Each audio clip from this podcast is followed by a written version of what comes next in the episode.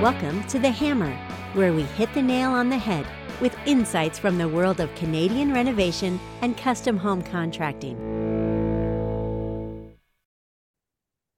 Welcome to The Hammer. I'm your editor and host, Kaitlin Secord. In this episode, we are joined by Vice Chair Jack Slaughter of the Ontario Labour Relations Board and Jeremy Ambraska, employment and labour lawyer at Sherrard Kuzz LLP, to discuss aging workforce, apprenticeships, and training within the construction sector. Without further ado, Vice Chair Slaughter and Jeremy, tell us a bit more about yourselves and your experience within the industry. Uh, thank you, Jeremy and Kaitlin. Well, let me tell you a little bit about myself. I grew up in the West End of Toronto. I'm a graduate of Swansea Public School and Humberside Collegiate. I have a degree in economics from the University of Toronto, which I obtained in 1980. I also have a degree in law, which I obtained from Osgoode Hall Law School in 1983. I was called to the bar in 1985. Thereafter, for about 10 years, I was the in house lawyer for the operating engineers, Local 793. Uh, for about eight years after that, I was the lawyer for the Carpenters District Council of Ontario. And for the last 20 years or so, I've been a vice chair at the Ontario Labour Relations Board. So I'm familiar with owner clients, home builders, general contractors, specialty contractors, and renovation contractors. I also sit as a private arbitrator under various construction and non construction collective agreements. And I'll turn it over to Jeremy.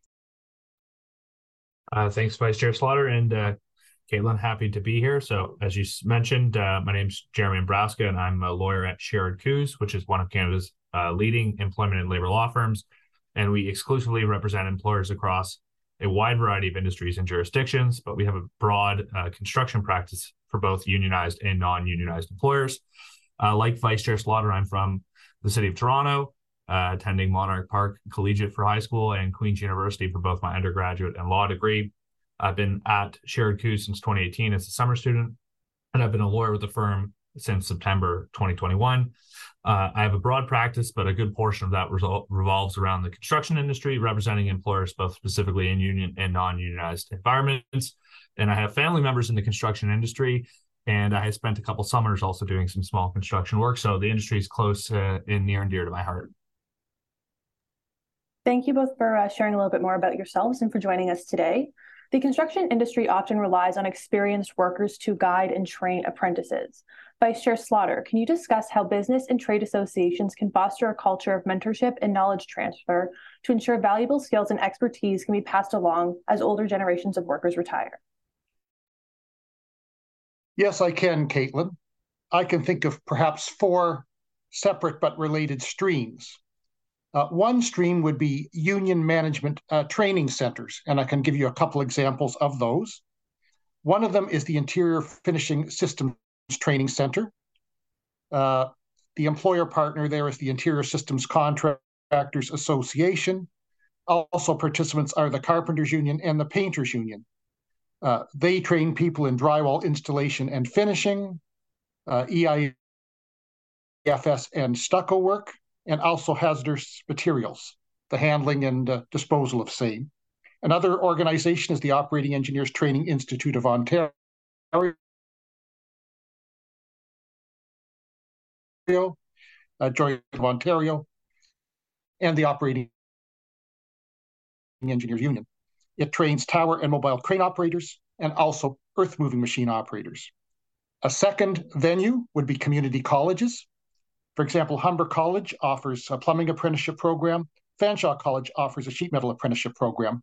And they are done in conjunction with uh, local apprenticeship committees, which are, uh, again, joint ventures of the various unions and their employer counterparts. For the plumbers, it would be the United Association of Journeymen of the Plumbing and Pipe Fitting Industry of the United States and Canada, which is quite a mouthful, and among others, the Mechanical Contractors Association of Ontario, for the sheet metal workers, it would be the Sheet Metal Workers Union and the Ontario and Toronto Sheet Metal Contractors Associations. Thirdly, there are private colleges. One example is the Fifth Wheel, which offers uh, training to truck drivers. And more traditionally, and certainly not to be excluded, is training by the employers themselves. Sometimes there's specialized training in conjunction with suppliers. For example, I can think of members of the Carpenters Union that are trained to install a type of countertop called Corian. And there's the traditional training It can be by family members, father to son, or these days to daughter, and of course, uh, journey persons to apprentices.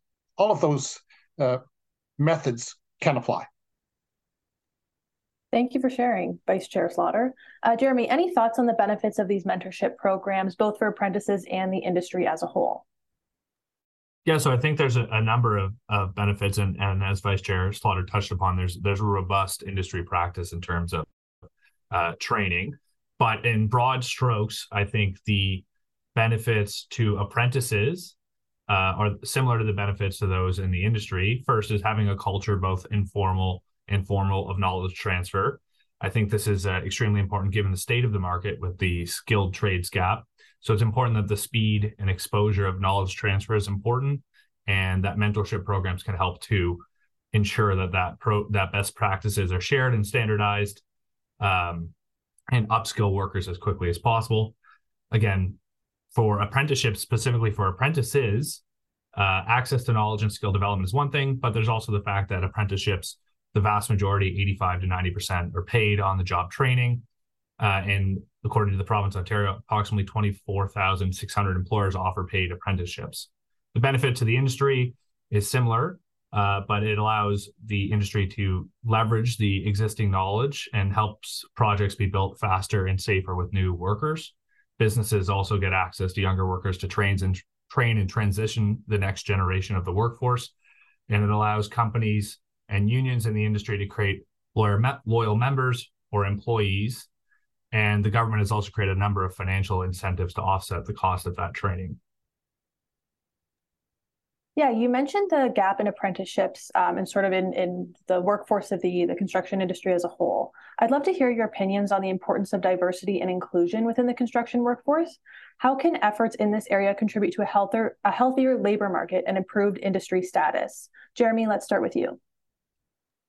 So I think diversity and inclusion is important in every industry, but especially important in the construction given the gap in skilled trades, which has been estimated to be approximately or will be approximately 71,800 workers over the next six years in Ontario with uh, demand and retirements. Um, with that said, you don't want to have significant segments of the Canadian population either not considering trades or not remaining in the trades if they have started that process. So it's a supply issue. Um, fostering a healthy and diverse labor market means addressing workplace culture and stopping racism, homophobia, or sexism, which can prevent people from entering the trades or push them out who are already in there.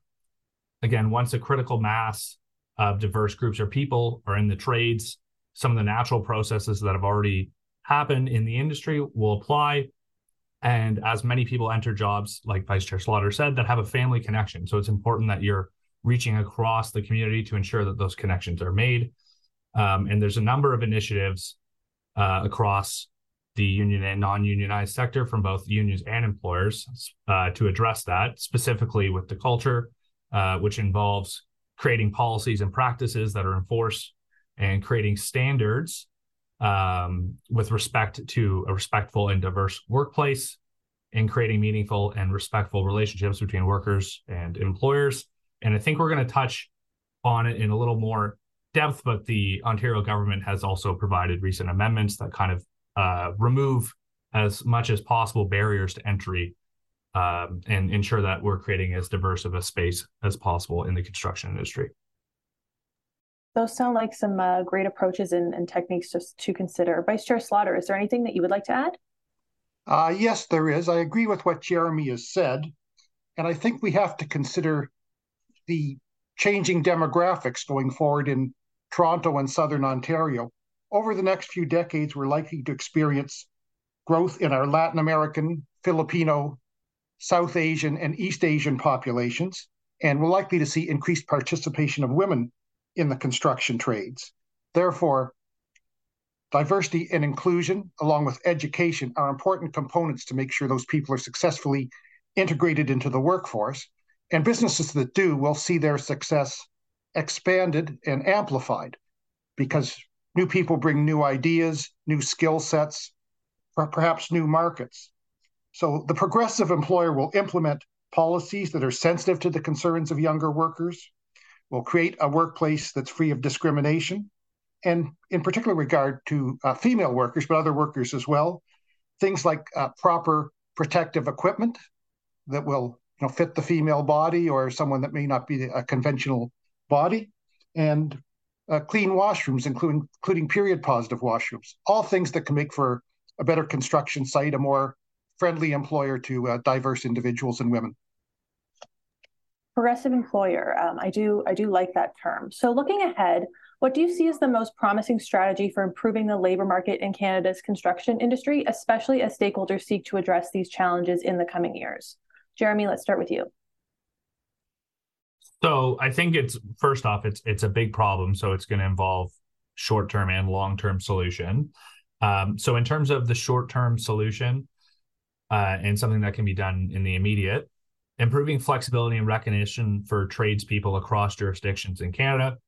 So, everyone, I'm sure listening to the podcast knows that the construction industry is provincially regulated, uh, but the Red Seal program uh, is with respect to interprovincial standards. So, meaning that someone from Manitoba who is a tradesperson can operate and work in Ontario. That will help to alleviate some of the immediate labor crunch to make sure that there's flexibility with the existing skilled labor across Canada.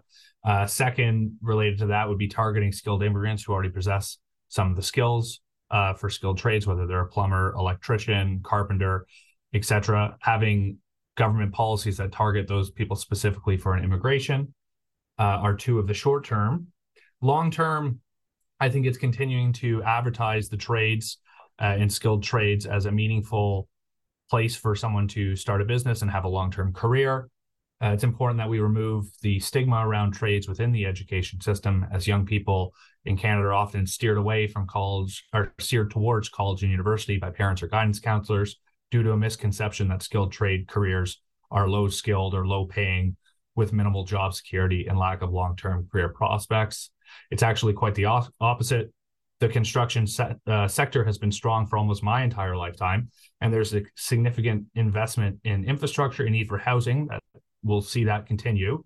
And not only are lots of jobs in the construction industry good paying jobs with benefits, both unionized and non unionized, there's tremendous opportunity for growth and business opportunities. Many of our construction clients began on the tools and end up actually expanding and owning and growing their own business. That's great. I, I do remember the the same sort of uh, focus being on my high, in my high school on uh, going to college or university and, and kind of leaving the trades in the dust. Uh, Vice Chair Slaughter, is there anything else you would like to add? I would. I want to talk both about some private sector initiatives and some things going forward. Two private sector initiatives I can think of to bring in people that may not have participated to any great degree in the construction industry. One is uh, efforts to bring in more Indigenous peoples. In particular, the operating engineers have a program to uh, bring in and train youth living on reserves and either operating earth moving equipment or the hoisting equipment. So they're doing that in conjunction with uh, some provincial partners. And I think they're doing some training in the Northwest Territories as well, in conjunction with some Inuit and government partners up there. Another initiative across the construction industry is a program called Helmets to Hard Hats, which helps uh, individuals who have served in the Canadian military reintegrate into civilian life by transferring the skills they've learned in the military to work as carpenters, plumbers, sheet metal workers, electricians, and so on. Going forward, nothing is ever stagnant, especially in the construction industry.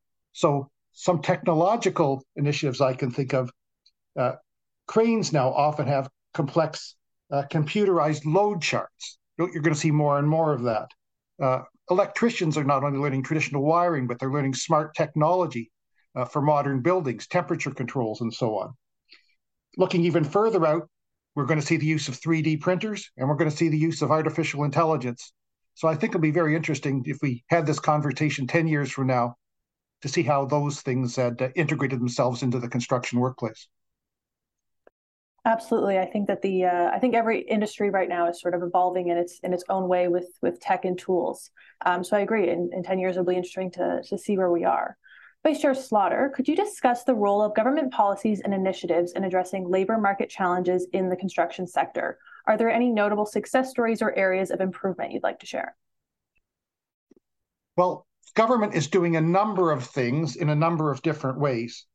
One thing is infrastructure spending. Uh, unfortunately, in Toronto, a lot of the infrastructure re- rely on roads, uh, sewer and water mains, and some of our buildings is aging. It needs to re- be replaced, uh, both for matters of health and safety and matters of employment. So there's government initiatives in that regard, and we are seeing significant construction there. Home building is another area. There's various government initiatives and programs. For example, there's the GH, GST and HST rebate on new housing. There's also the Ontario home renovation rebates. You know, so there, there's retrofits and, and upgrades available not only to you know large hotels and, and shopping plazas and so on, but also to the individual homeowner. Some other things uh, we need to do, we need to look at practical and transparent health and safety legislation so that protects our workers but doesn't unduly burden our contractors. And another thing uh, is progressive immigration policies.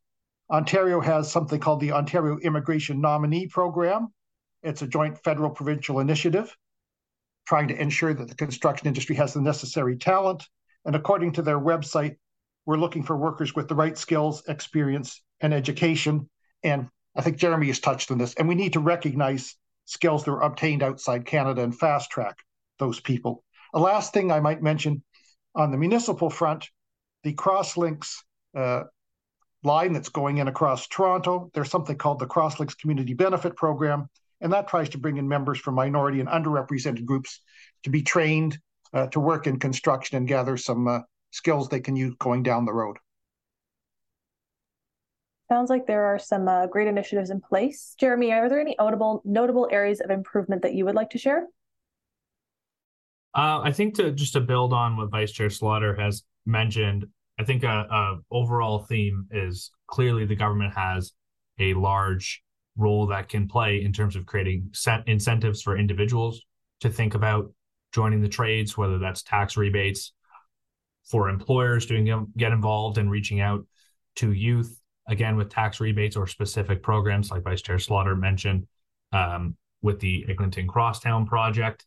I think another success story, again, in terms of government regulation, has been the creation of Skilled Trades Ontario, um, which is an agency with a arm's length relationship to the Ministry of Labor, Immigration, Training, and Skills Development, and is responsible for apprenticeship and skilled trades certification in Ontario. So it's established in t- 2021, and it's committed to making it easier for skilled trades professionals to access services, like we've talked about, promoting careers in the skilled trades and aggress and addressing the labor shortage.